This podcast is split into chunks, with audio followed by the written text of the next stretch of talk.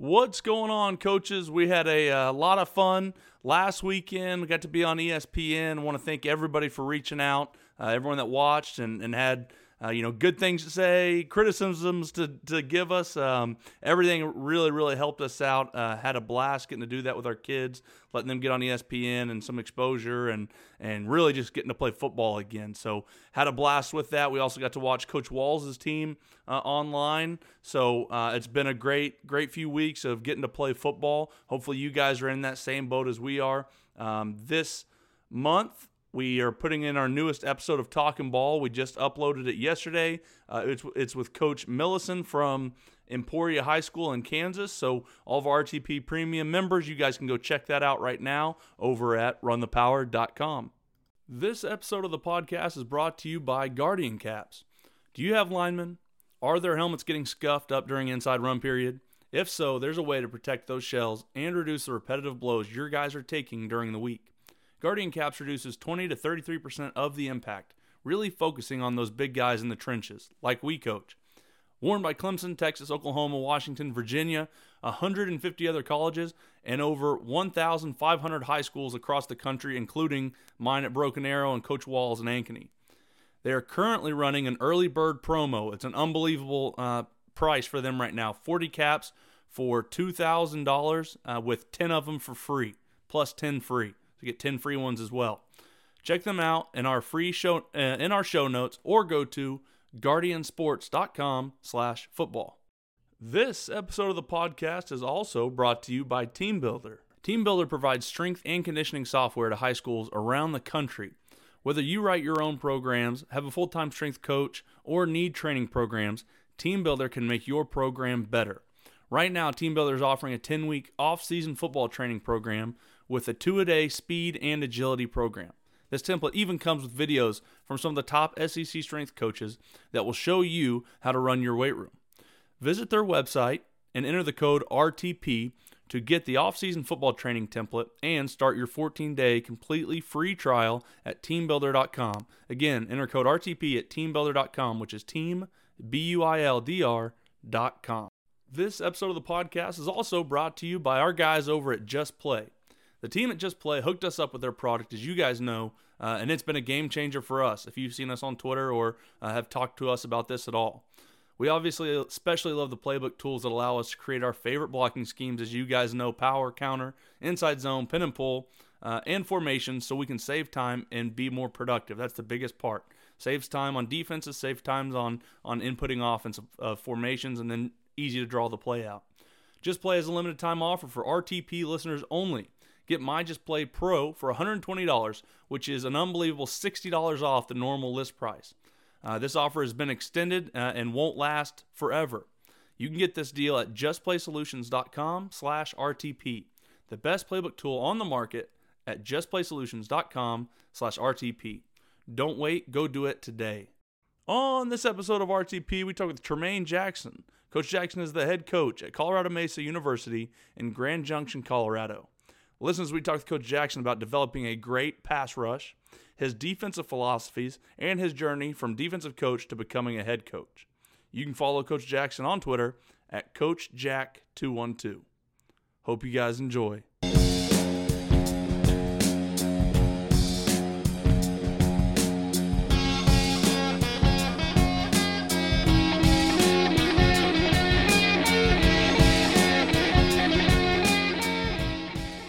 Well, like I said, I'm from Houston, Texas, uh, played at Waltrip High School, and from there, uh, I went to the University of Louisiana Monroe for a couple of years, um, decided to transfer out where I was a D lineman there, uh, transferred back home to Texas Southern where I finished my career, uh, ended up playing O-line.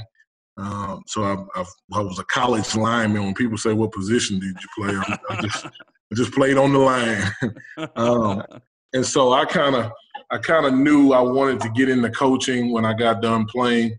Um, kind of sat sat out a season after I finished and just said, "Hey, what do you really want to do?" And got into coaching really by coaching a semi-pro football team in San Antonio um, in the in the spring of two thousand six. And it was my first coaching job, but I was the offensive coordinator.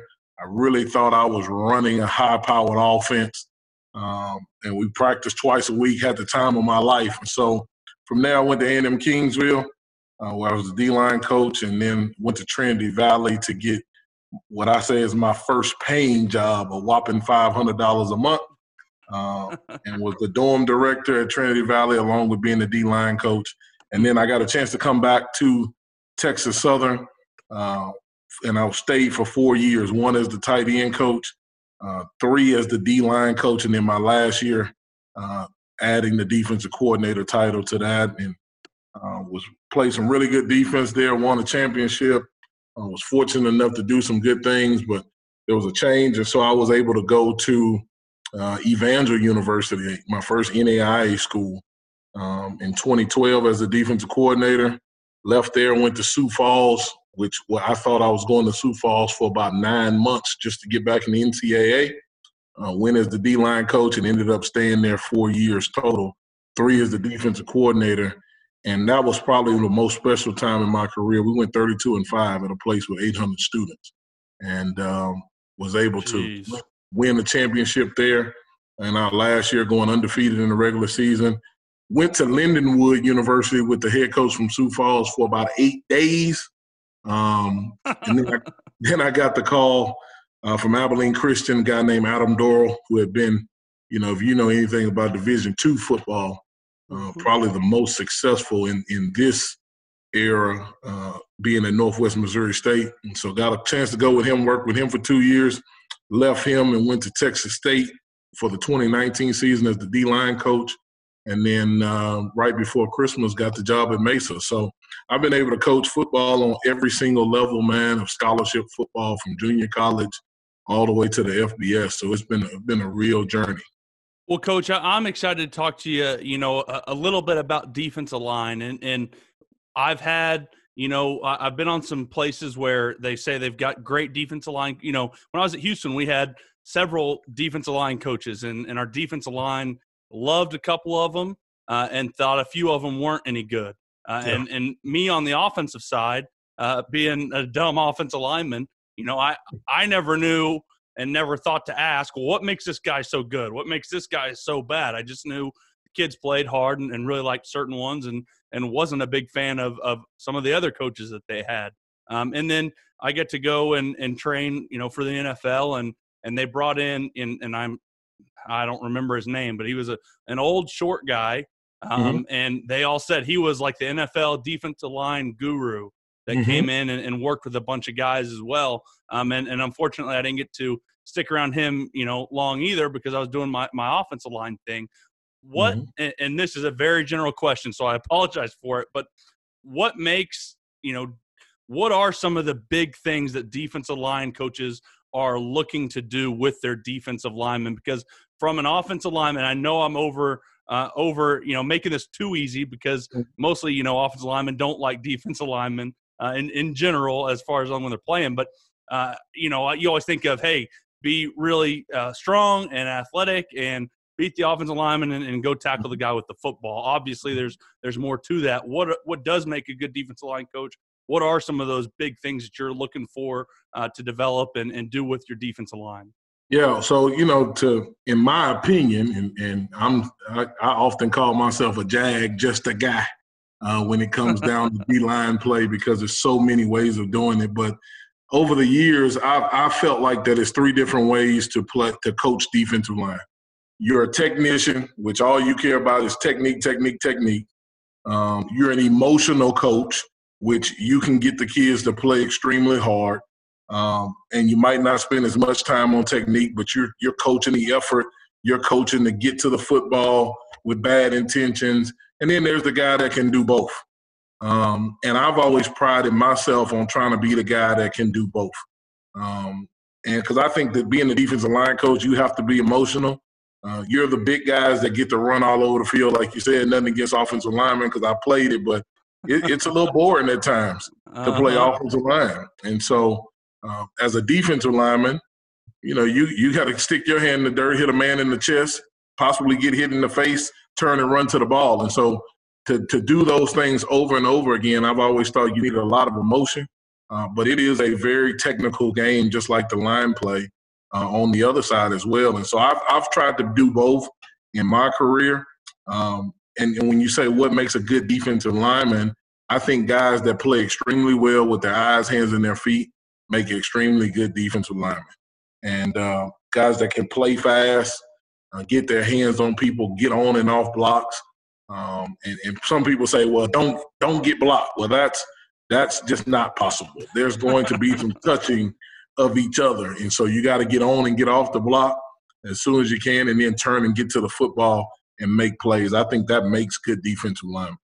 Coach, I, I've always said, you know, and, and it's my conspiracy theory in my head, but, you know, if a defensive lineman gets one sack a game, then he's got an, you know, offensive lineman has, has stopped him for maybe fifty, you know, pass rushes, but on fifty-one, he makes a sack, and he does that every single game, then, you know, he's got a fifteen-sack season and, and had yep. an unbelievable season, one sack a game. So, That's it. Uh, you know, my conspiracy theory behind it is a guy could just set up for one single move the entire game. Lola's got to sleep, hit the move yep. one time, and, and now he's got a huge sack. What I'm sure that obviously there's more to that, but how much goes into on some of these pass, passing downs early yeah. on setting up certain moves that you're going to lose later in the game? It, does that go on, or is it more of a feel thing? Every time I feel this rush, I'm going to move, I'm going to hit this rush. Uh, I've also heard D-line coaches say, have an idea before you start. But then I've heard defensive line coaches say, you know, work into, you know, whatever the offensive lineman gives you. What are yep. your thoughts on, on, you know, on the third and long, on the team that throws the ball around all the time, on those pass rush moves? I, I think pass rush is tailor-made for the individual.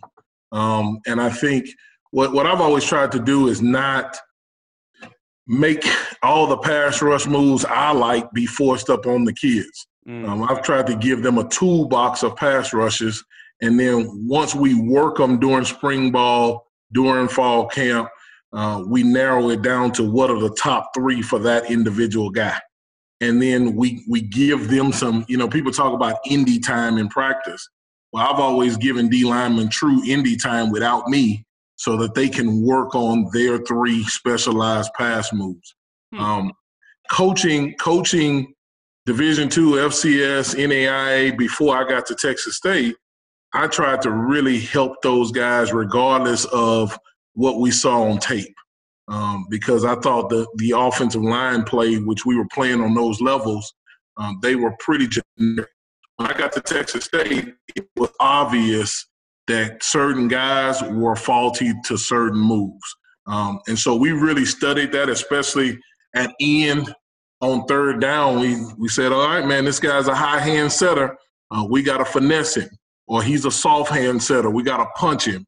And I, I remember it vividly. We're playing against Arkansas State last year, and we knew that this left was exposing in the gate. And so um, we call it opening the door, not opening the gate, but he opened the door. And we said, hey, if he opens that door, well, he's going to go kick, kick, open, and when he opens the door, you need to long arm him, rip, and go under, and you'll get a sack. And that's exactly what happened on the second, third down of the game. Oh. And so it became more specialized even from film study and tailor-made for certain guys uh, once once I got there. So I learned a lot in pass rush just in that one year uh, last year.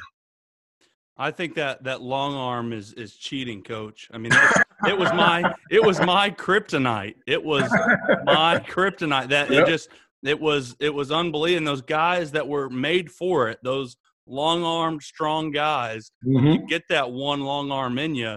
Um, yep. And the ones that did it well, man, it was it was almost impossible because then again you start leaning into it to try to set it down and, and mm-hmm. they hit hit an inside move on you, or you know yep. you, you try to you know swipe it with the wrong hand and then they work that shoulder. Those guys that set up a whole pass rush off of that one long arm, mm-hmm. um, to me as an offensive lineman, uh, I, I hate I completely hated it. I'm telling you, it it is um, you know, and, and here's the deal: you like to have guys with long arms, but guys with short arms that are strong can do it too. And those True. guys end, end up really being able to what we call stab and steer, which is shoot for that uh, right underneath the throat area. You're not going to hit him in the throat. You're going to hit him dead center in the chest. and be able to steer that guy and take the inside move. And so uh, we that's we we try to set everything up off of it. And offensive linemen and offensive line coaches know that. They know that the long arm is coming, and it still works. so so it's not a secret, and it's still working. So um, it, I think it's one of the best the best pass rush moves out there. Coach, when you teach that, I mean, like, what is kind of like the aiming point or the, the objective? I mean, kind of walk through maybe just a few coaching points for, you know, the teaching of that move, to, especially to guys, you know, that maybe have some natural ability to use it. Yeah. How do you kind of enhance it or, or, or teach those guys a little bit more? Well, it starts with that get off always. Um, it starts with the get off. And then the, the key has, for me, has always been when, when do you stab? When do you throw that long arm?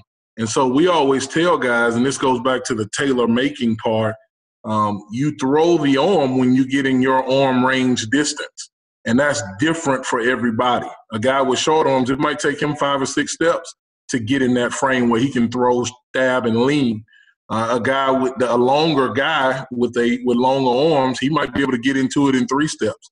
And so we try to, once we figure out what you are in a step count and when to throw that long arm, we then go to where.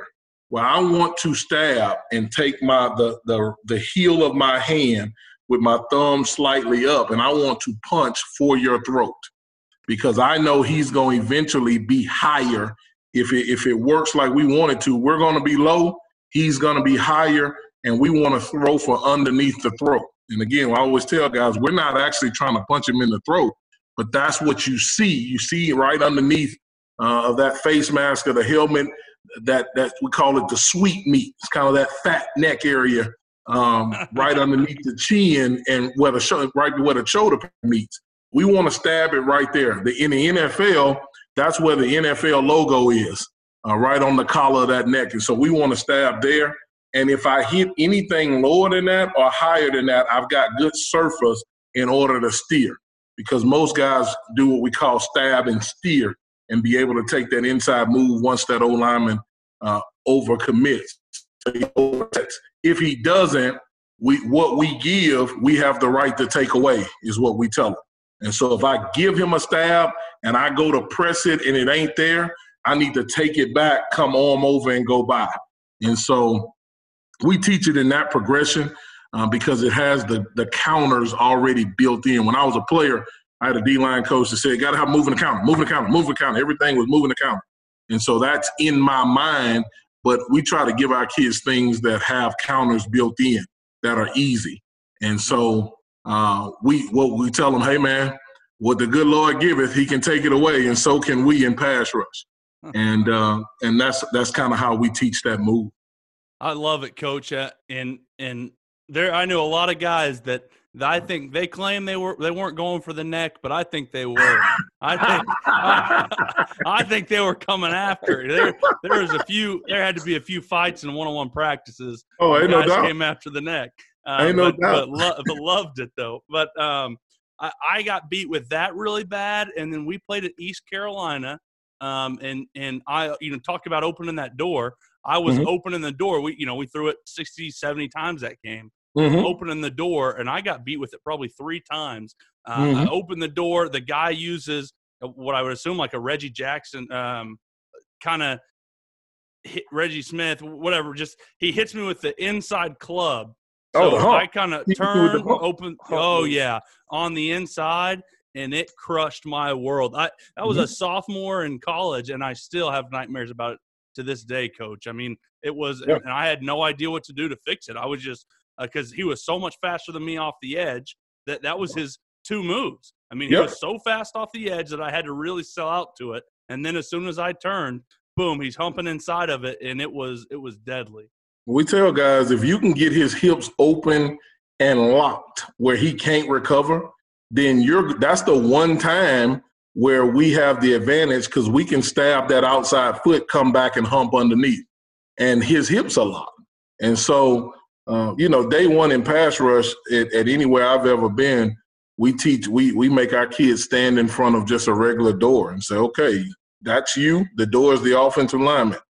it, your hips and his hips are facing each other. Nobody can go through the door. Somebody's hips has to open in order for you to go through the door. You open the door, it's the door's hips that open.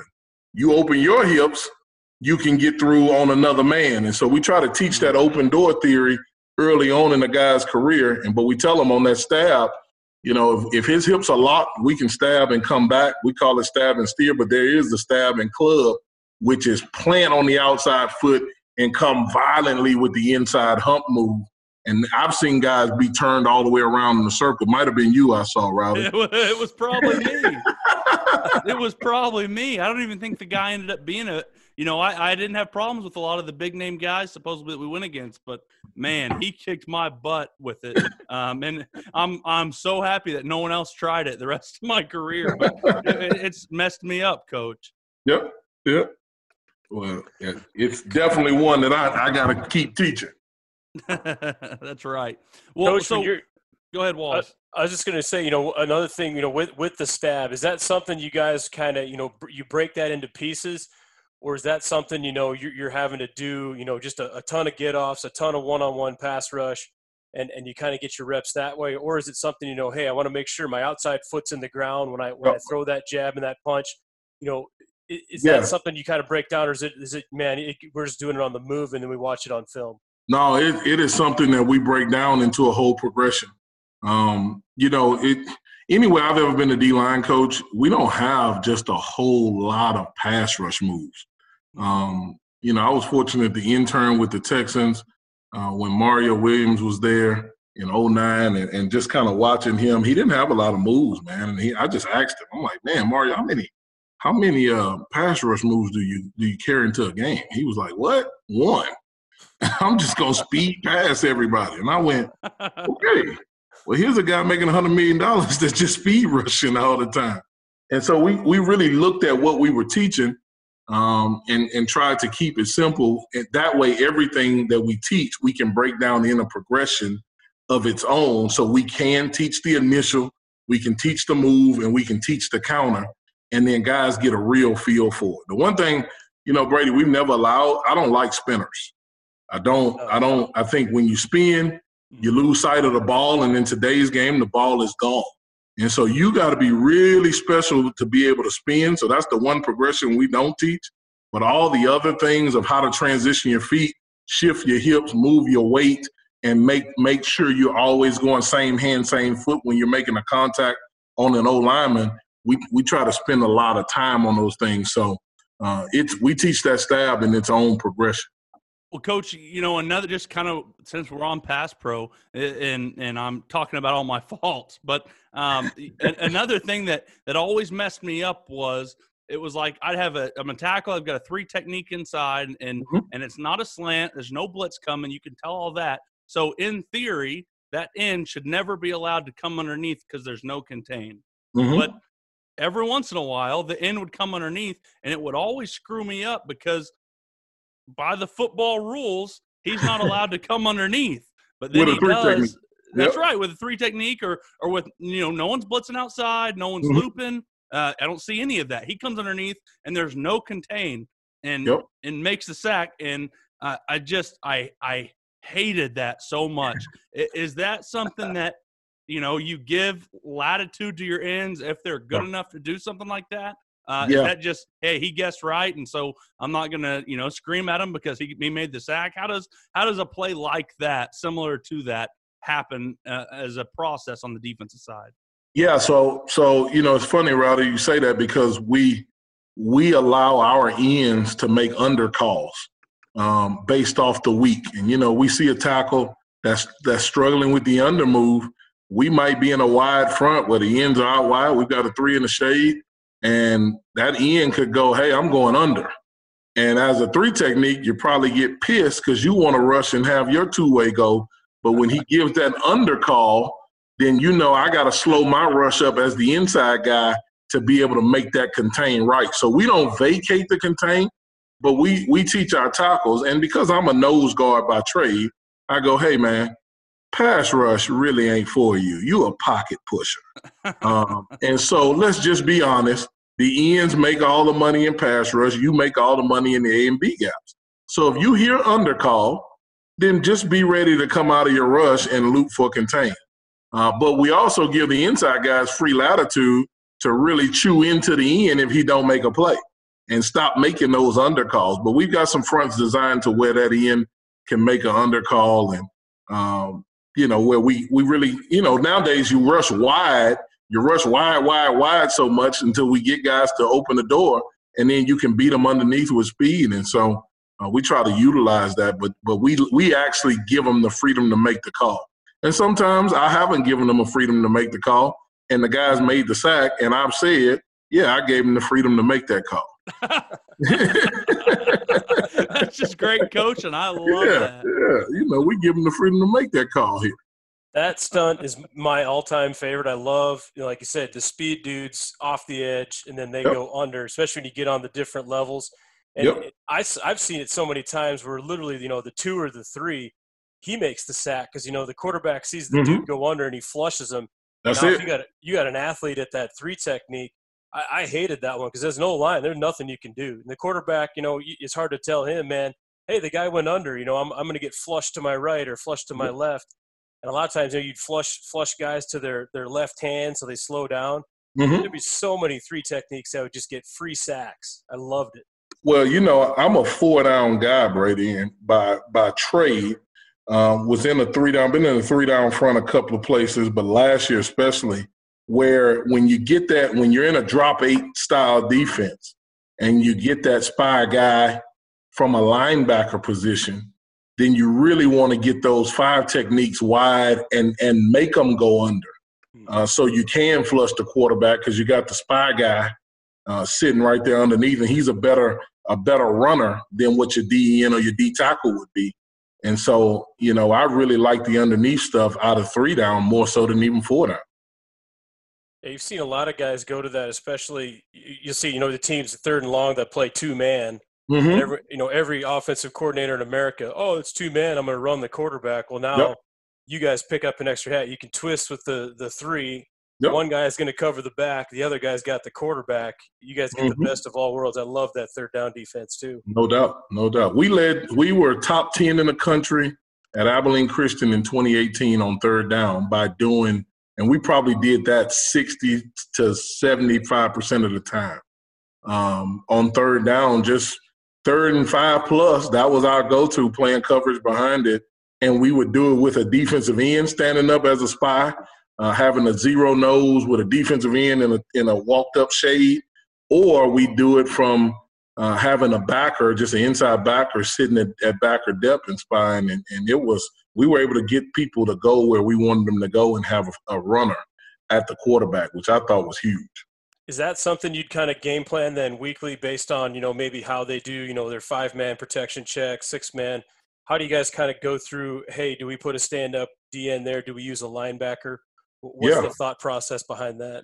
I'll be honest with you guys. Me as a defensive coordinator, even though I'm a D-line coach, I didn't spend a whole lot of time on dictating protections. And I, I mean, um, not dictating them, but breaking down protections. I understood how they worked, uh, but I was going to dictate what you, how you could protect things based on the front that we gave you. And so we, we saw what they did on third down, but I was like, oh, I, you know, we, I, we sit down as a defensive staff and go, well, what do you think about uh, the spy front?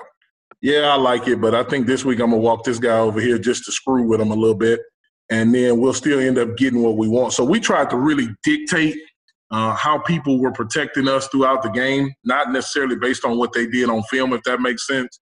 Yep. Uh, but we uh, – I just like jacking with offensive line coaches, in my – you know, just to be honest, we were, we were able to, to get them to turn us free because when you prepare for us, because I'm a D-line guy, we were going to show you so many different fronts that you wasn't going to be able to practice them all during the week. And then when it came to third down, that's when we really got fancy. So we kind of knew how you were going to have to protect it, or we knew you were going to end up sliding it because you didn't want to deal with all the all the, the things that we were doing. So we really, when we caught you sliding, we really had something for you there. So wasn't a major breakdown.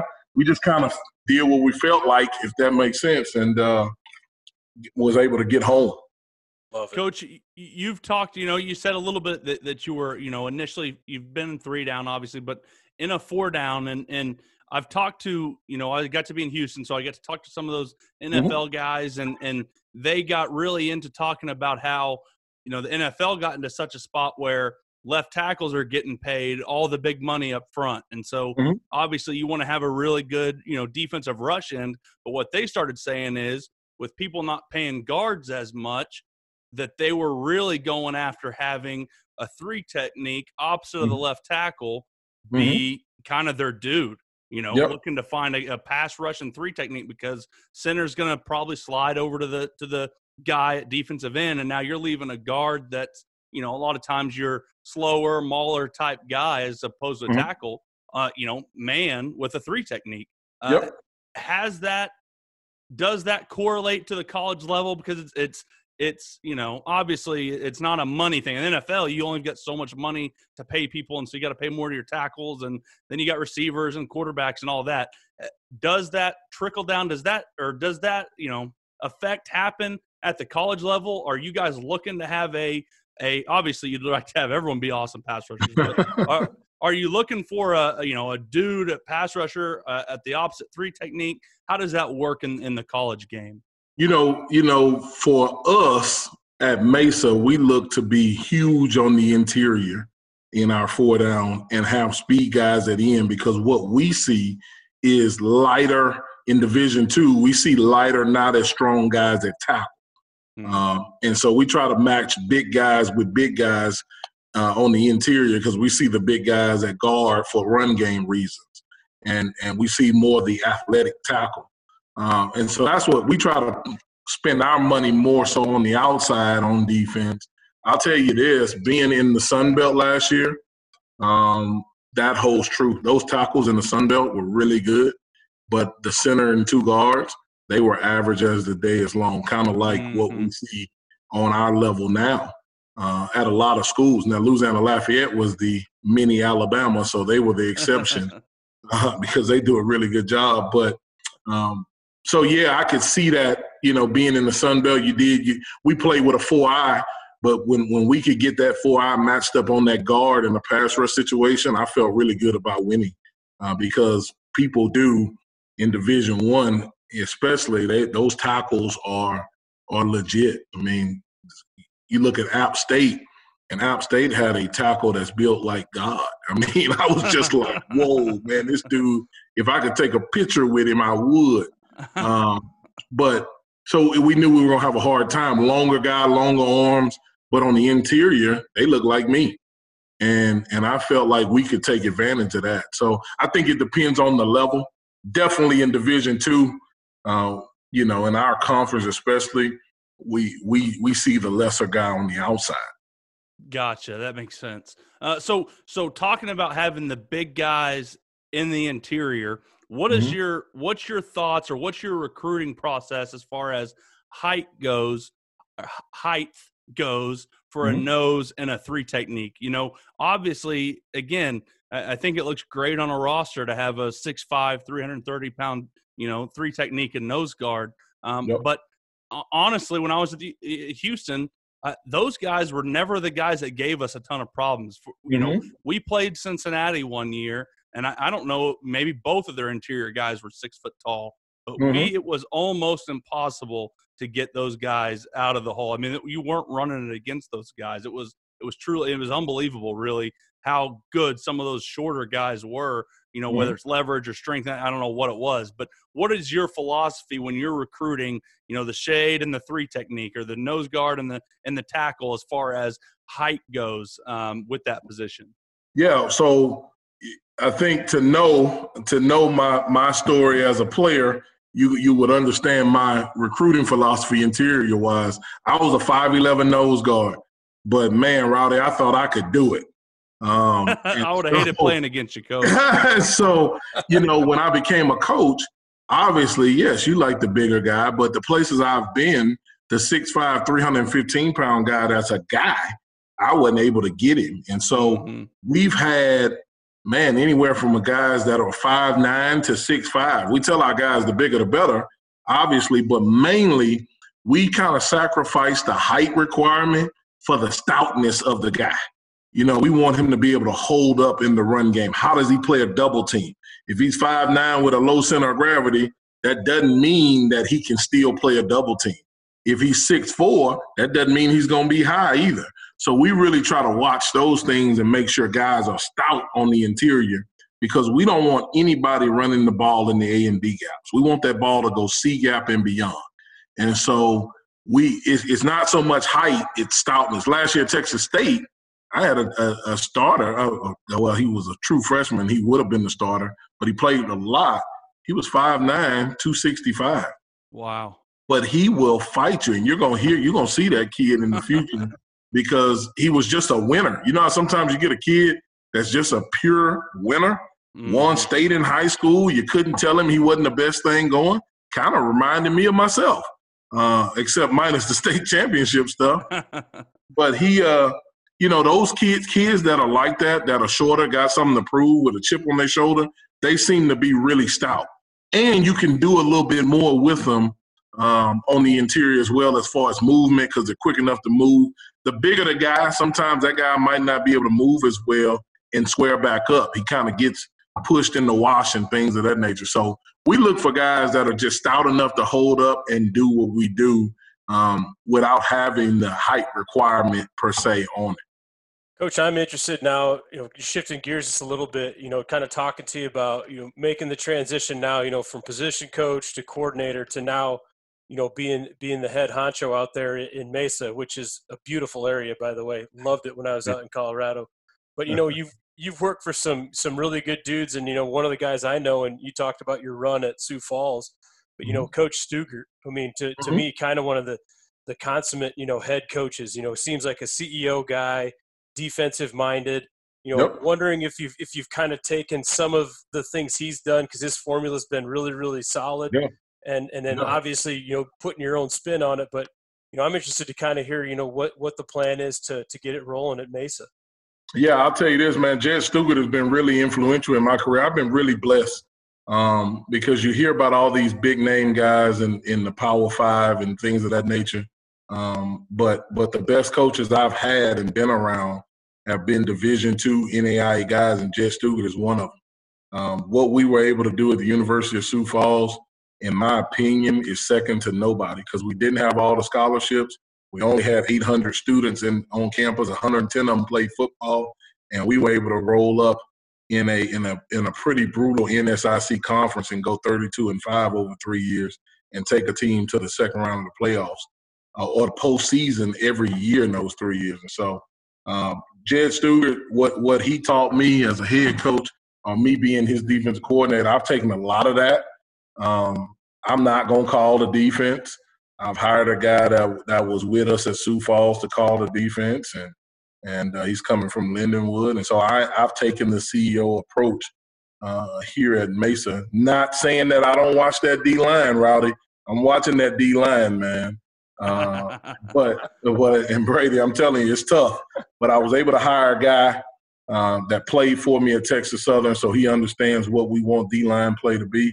Uh, but I was more interested when I took this job. I felt like I had been preparing my whole career to affect the football program, and I didn't want to just do that on one side of the ball. I wanted it was going to be understood that I was a defensive-minded guy. I think you have to be to win championships. Uh, we see a lot of guys scoring points, but they're giving up points, and they're not winning championships. Uh, and so our program is built on defense, but I also didn't want our kids to feel like all I cared about was defense, because I've been with guys that the coach or coordinated one side of the ball with being the head coach, and I always felt like there was a disconnect. And some people say it's not. Um, the places I've been, I felt like it was, and I didn't want our team to be disconnected. And um, and and I felt like when I took this job that there was a true disconnect in the program. Uh, we needed to mend some things and become a closer knit team. And I felt like as the head coach, I could do that. Uh, and so I didn't want to take one side of the ball or the other. I, we've had a really good staff here. They all understand the expectation. Uh, and, and so I can't wait to get on a field with these guys here soon at some point.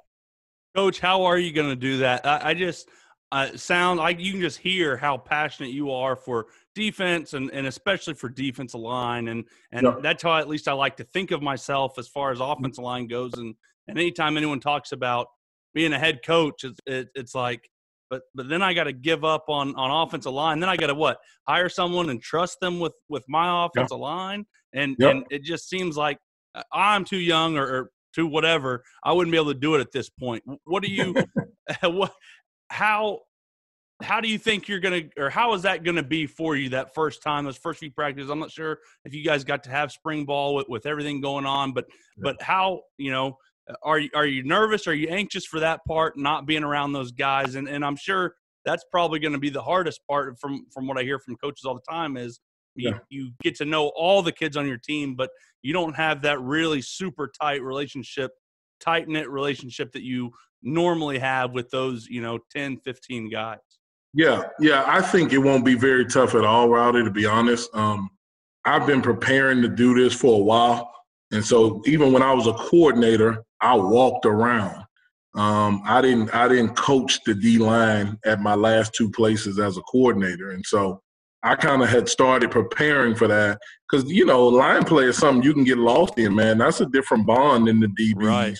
or, the, or, the, or the linebackers, or the, especially the receivers. And I'm always watching them wideouts because they they so cute uh, over there. And so um, – but I, I've kind of been preparing for it.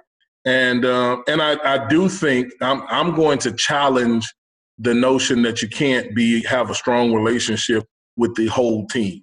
I think you can. I think that's the one thing that COVID has done for us. We didn't get a chance to go to spring ball, but we were able to do uh, winter workouts and skill instruction that we have on this level. And so I was able to be out there for every positional skill instruction. Um, and I, I wanted to make it be intentional on those guys getting to know me and me get to know them so that we can be a close-knit team. So, honestly, I'm trying to challenge that notion because I've heard that too. Uh, I think you can. I think it's time-consuming. Uh, and so you have sure. to discipline yourself to do it. But um, I, I think for me, where this program was and, and when we got here, I needed to be accessible to the whole team in order for us to have a fighting chance come the fall.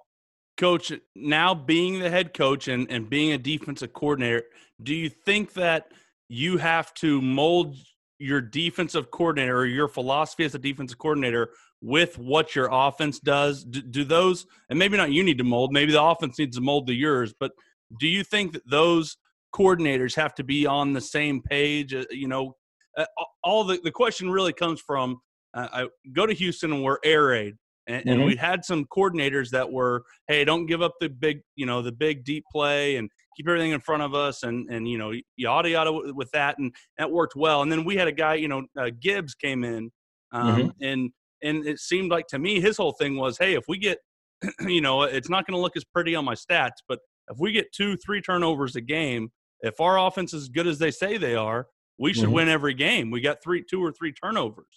You know, mm-hmm. and where, but but maybe if that was his philosophy and he was at um, Wisconsin, maybe that doesn't work as well, you know, with that type of an offense. Do you think now as a head coach, is that something that is important to you, that the coordinators work well together with what each of them is doing and, and how that collects as a group? Um, yeah. or, or am I looking a little too much into that? No, I, I think, you know, for for us, Um, you know, the term complementary football is kind of what's floating around there now. Um, I think football should always be complementary. Um, I think if you're up-tempo and the up-tempo ain't working, you need to be able to be not up-tempo anymore. You need to be able to have multiple tempos. And so I want – we're, you know, we're a multi-tempo team on offense. Um, but on the same token, I'm not willing to bail our defense out because our offense is going fast. And I think that's an excuse on why you're getting beat or ran up and down the field. Um, I, I'm with the notion that you need takeaways, uh, but I'm also with the notion that you need stops on third down. And I don't care how many times our offense goes three and out. I've never allowed a defense to, to give up an excuse uh, or to offer an excuse for giving up more than seventeen points. We've got standards and goals throughout our program. Everybody needs to achieve and meet the standards and goals of the program regardless of what the other side does. And I, I've told our team, you know, we, we split our buses up into offense and defense, and we put some specialists on defensive bus. We put some specialists on the offensive bus. When and when we get to the game, we sit on one side, offense. We sit on this side and say we're defense. Well, you came to play defense. You came to play offense. You didn't come to look at each other play. That's not, that's not why we're here. Mm. We're here to play for each other, but we're not here to watch and criticize what each other is doing. You make sure you're doing, doing what you're supposed to do. You make sure you're doing what you're supposed to do. And we as coaches need to make sure we're making the right adjustments to put our kids in the right spots and, and stop the excuses.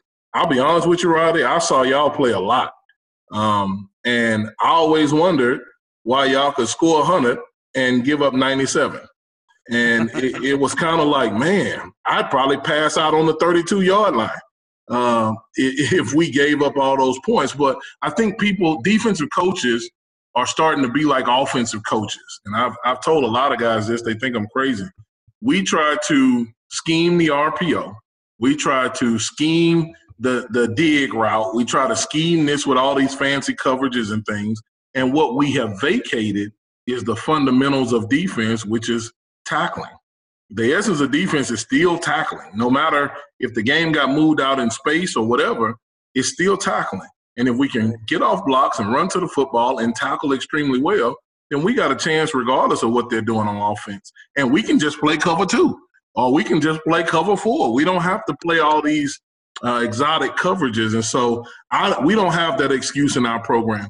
Uh, everybody is has a job to do. We expect everybody to do their job within the rules and values of the program, and, and nothing less than your best is going to be accepted. So I hope that answered your question, because I we get that a lot, and um, and I've always thought it was an excuse. Now I'm the head coach. I can say it without having to say it under my breath. That's an excuse. You know? I love it. I, Coach, I love it, and I I completely agree with – you know, the, the quote defensive-minded head coach. I think they make generally the, the better head coaches, because I think in general, and again, you don't want to always speak in, you know, broad terms, but I think most of the time those guys have a better understanding of kind of the entire game of football, mm-hmm. you know, knowing how, how all of the pieces work together. They understand offense. They, they're going to generally be special teams-minded, because mostly, you know, defensive players are going to be playing special teams. I think they have a, a better big picture. I think so many offensive-minded, you know, coaches or O coordinators that get into it, when they practice, all they're concerned with is scoring points and putting mm-hmm. up big numbers, and mm-hmm. they don't really care about that other side of the ball maybe as much. You know, it's always kind of that that scorned look, like, hey, you guys, you guys should be able to stop us. You know, you guys mm-hmm. should just get some turnovers. You know, you should do well. It's it's not that simple. So, I think it's so important, and it's so refreshing to see guys with the defensive background being head coaches, because in my mind, again, I feel like a lot of those guys make the best head coaches personally. Well, and, and I agree with you, but I especially agree with D-line guys and, and O-line guys. Like, I'm excited to see the wave of O-line guys are starting to get head coaching opportunities, because I think as a lineman, mm-hmm. you, you never get that. You, you know, you block – You, you do all this stuff, and then you don't get your name called. Well, at least now, as a lineman, we can be head coaches. But I will tell you this. Uh, I'll never forget this. It's two thousand fourteen. Uh, we're watching uh, somebody play on T V. It was an F C S game. And, and I saw the head coach of this team go for it on fourth and thirteen from the minus seventeen-yard line. and, and I went – I gotta be a head coach, because that is devastating. and and I was just like, man, he it, it's not a video game. We have to be smart. I wouldn't even do that on Madden. I think N C double A fourteen was still out. I wouldn't have done that when, when Michael Vick was on the game. Uh, fourth and thirteen from the minus seventeen, and went for it and didn't get it, and then making the defense – Just they, just, the all the offense just having to go seventeen yards to score, and you already put them in field goal range. Well, that team lost by a field goal, and it was the field goal that they that they got on that um, on that particular exchange. And so, uh, it, you know, just thinking about the whole game, I think it's like you said, Brady. Those guys, offensive guys, coordinators especially, we've become so enamored as coaches on pleasing the fans and scoring all these points that we forgot the integrity of the game.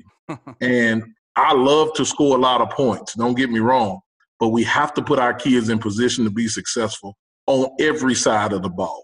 And so that's kind of where my mind always has been uh, as a defensive coach. And so uh, I'm glad they gave me an opportunity to be the head coach. Now, if it's fourth and thirteen and you guys see me go for it, don't hold me hostage. long, long as you, long as you guys make it, no problem, Coach. Well, we'll be on the plus side of the field. That's what you can do to your bottom dollar. Yeah, that's, that's right.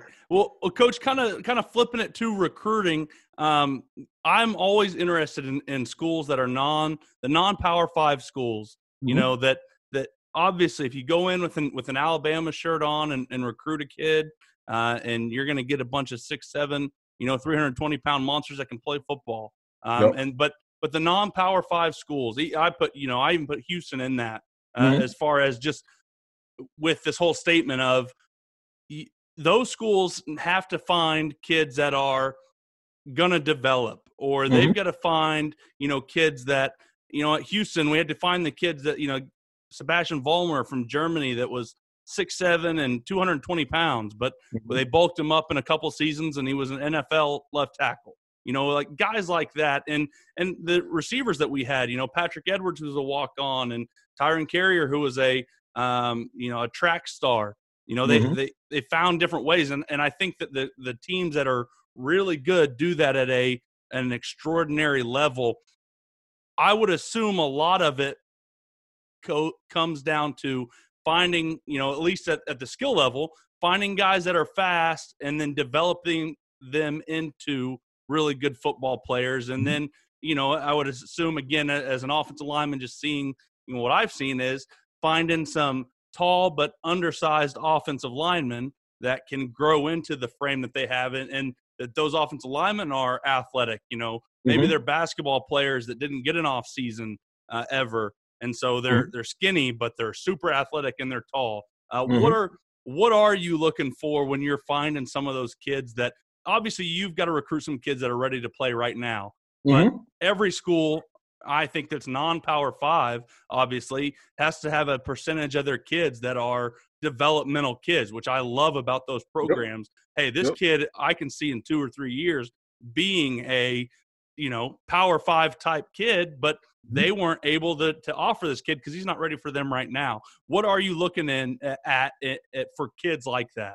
Yeah, just I think you hit it on the head, Rowdy. Just what, you know, longer kids, athletic kids, kids that play extremely hard, that might be slightly underdeveloped, um, making sure we do the eval, not just on their film, but on their home life, on why that kid hadn't gained weight. Like you said, is he playing every sport? Um, you know, is he not eating properly? Those things, really doing a lot of background. And and it's it, I think you're right when you say non-Power Five, uh, because everywhere I've ever been has been non-Power Five, and we've had the same issue. Um, just trying to fight for kids that everybody's pretty much fighting for because they're not, they don't have all the the six sevens, the three fifteens. They're not naturally already ready, and so. Uh, we try to look for those same kids. You know, obviously being on the lower level, we, we try to get some transfer kids that maybe couldn't go to those Power Five schools uh, for one reason or another, uh, mostly academics. But uh, in our in our high school recruiting, we definitely look for the kids that fight on film. They're tough. Maybe they wrestle in the off season, which being from Texas, wrestling wasn't a big thing for me. It wasn't until I went to the north At, at Sioux Falls, where, man, we had some really tough, hard-nosed guys uh, that wrestled in high school. And guys understood really good life. Uh, they played extremely hard. They eat hard. We look at guys who drafted in the third round years and from school. So, first thing,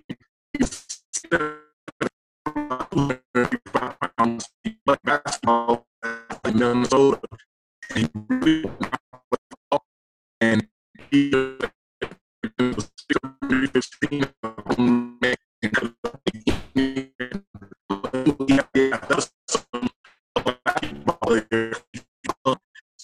school, he looked like he was going on a fast break. Um, and he was just kind of one of those guys that nobody really recruited but the Division two schools. And here he turns out to be a third-round draft pick. And I look up one Monday night last year, he's starting on Monday Night Football. And I'm like, Dre, who couldn't do two push-ups at big man camp? Um, and, and so now he's, you know, he's doing all the pushing up as he goes to the bank with his third-round money. And so uh, looking for those type of kids that are under under the radar but have intangibles on being really good later on. Coach, you know, kind of kind of rolling up here here towards the end, I don't know much, and it sounds like Walls, I, I know Walls lived in Colorado, and I'm mm-hmm. assuming in this area, and, and my, you know, I've got um, uh, relatives that live up towards Aspen, up on a mountain, um, okay. not in Aspen, but, but close to it. Um, I don't know a whole lot about Colorado Mesa. What what are some some things that attracted you um, attracted you there? I know you said it, it's got a great setup. Um, there's some mm-hmm. things that you thought that you could, you could, you know, uh, galvanize with that group. What are some things that when you got that call from them that you're like, man, that would be, that's the place I want to be. This is a place that obviously recruits want to go to. Uh, what yep. are some things that, that kind of sold you on this place? Three things um, that, that really made me extremely interested in Colorado Mesa. One, Uh, I had gotten a chance to see them on film a couple of years ago when I was at Sioux Falls. I thought they were a really talented team. Uh, I thought that they were able to get to – it made me research where they were because of the type of talent that they had on the team. And uh, two, once I did the research, I saw that Grand Junction was beautiful. It might be the best city in the R MAC. A lot of people won't say that uh, because we, we compete against a lot of R MAC schools, obviously, in, in recruiting. But it is it is beautiful. And I'm from the city. Uh, and you know Houston, Rowdy, it, it is – it's city now. I mean, it's no yes, mountains. It it's, it's a bunch of pollution and traffic. Well, in Grand Junction, um, it's mountains everywhere. The National Monument is on one side. Uh, you got some other mountains that look like the sand that I hadn't been out to yet. It is just a beautiful place. And three, being in Region four and Division two, I felt like it was a really competitive region. But there wasn't a lot of schools in the region, and so you had a chance to really recruit out west because there's not a lot of Division two football out west. And so being in the state of Colorado especially, uh, which there's a lot of good Division two talent in, in this state. I mean, we can literally build our football team from the state of Colorado. It's not over-recruited like Texas is. Uh, where a kid that might be a Division two player in Texas, because he's from Dallas, he could go to the Sun Belt. Uh, these kids understand R MAC football. They want to be in the R MAC, and so it gives us a chance to recruit our own homegrown kids. And so being at a beautiful place, kids want to be there, and, and then I thought this administration, man, was was ready to go. So, but those were the top three things that made me interested uh, in this job, and, and I look forward to, again, getting to a field, any field, anytime soon, and, and really getting with these guys because I think we got a special product here at Mesa. Yeah, I I love Grand Junction. I mean, I've been out there many times and, and driving through. And, and like you said, I mean, the, the R MAC in, in Colorado, you know, granted, yes, you have your, your three Division I institutions, but, you know, being, you know, the history of a place like Mesa, you know, Colorado School of Mines, C S U Pueblo, I mean, you have big name Division two schools mm-hmm. that, that kids, you know, like you said, they know about them, they, they follow the programs, and they can go there, and they're really, really talented. Not to mention, I mean, you have kids in Nevada who are probably under-recruited, kids who are yep. in, you know, Utah, big linemen that you can go get. I mean, the, the area is going to be fertile with, you know, big defensive linemen that you want to get, big offensive linemen, and then obviously the ability to bring in whatever skill kids you need to from wherever. We we got a really diverse recruiting landscape. We can get to Vegas. We can get to L A, uh, the whole state of Colorado. We got kids from Wyoming. We got kids from Washington, Texas. I mean, people, when I got this job and I came back to Texas recruiting, I was surprised. I mean, people knew about Colorado Mesa and Grand Junction more so because, like you just said, Brady, they were driving from this place through Grand Junction on the western slope to get to Denver or driving from Denver to go to uh, Vegas or Phoenix or something like that. Uh, and, and so I was really surprised at the uh, the welcoming. I thought I was going to get welcomed because I'm from the state, not because I'm at Mesa. And I was really surprised of, of how many people knew about Grand Junction, and, and then we were able to introduce Colorado Mesa fully. Well, you're you're exactly right, Coach. It's it's uh, like I said, my my relatives are in. I, I just looked it up and remember Carbondale. Uh, oh yeah, which is really close to Aspen. They live up on a mountain, but it's it's way different, like you said, than Houston. Uh, but but honestly, both of them both of them made me take about a thousand pictures when I first rolled into Carbondale. I was like, this is unbelievable. When I first you know got into Houston, I yeah I loved it too. Yeah. But um, it it really is just a uh, and a kid from Oklahoma that had, we, there's no mountains around around Oklahoma. There's no, there's nothing. At least in Houston, you guys had a beach you yep. could get to. There's nothing in Oklahoma. Yep. So going in those mountains, driving through those mountains from, from Denver to Carbondale, uh, and yep. then you know Grand Junction, I believe, just a little west of that. Uh, yep. It's it's un, it's, it's jaw dropping uh, for a, for a kid from Oklahoma. Yeah, no, it's beautiful. It's definitely beautiful. Well, Coach, rolling up on an hour now, but but before we let you go, the thing I always like to ask guys is is when you're watching another team's offensive line, mm-hmm. what's some things they'd be doing that would make you think highly of their offensive line coach? I think I, I've gotten older now, Rowdy, so I really look at not necessarily the technique, but just how, how hard guys are playing for each other and for their coach. Uh, if a kid makes a mistake and blocks the wrong guy, does he block that guy extremely hard like that was the right guy? If he comes off too early on the double team, does he make the same mistake twice? Um, I've really gotten into watching that in the line play, especially O-line play, because I think you can tell a lot about how a kid is coached and, and what, he, what, he, what he thinks about his coach by how he plays for his coach and how he plays for the other the other old linemen, because that, that room is special, I believe. Uh, those guys, a lot of a lot of places, all they have is each other. Uh, again, they don't get their name called, and so how they do things on film tells me directly what they think about their teammates and their coach. And um, and so I've been I, I know a lot of great old line coaches, and I don't know much about technique, whether you overhand, underhand, whatever you do, but I can tell if your old line loves you by how they play for you. Coach, man, it's been great getting caught up with you again. Uh, you know, the, the biggest compliment I think we, we can give college coaches is, is when, you know, we send players to, to go play at, at your guys' college. Mm-hmm. And those kids come back and they say how awesome, you know, Coach Jackson is. And, you know, they, they'd love to have our guys go play for Coach Jackson. So I know, you know, any of the guys that, that we've sent your guys' way and, and any of the kids that I've been lucky enough to have interactions with you. They've said nothing but awesome, unbelievable things. So, yeah. Coach Harper and myself, man, we're we're excited for you up at, at Mesa, and, and we hope you guys light it up up there. And if there's any way, you know, we or our listeners can, can help you guys out with players, man, we're ready to rock and roll. Appreciate you coming on.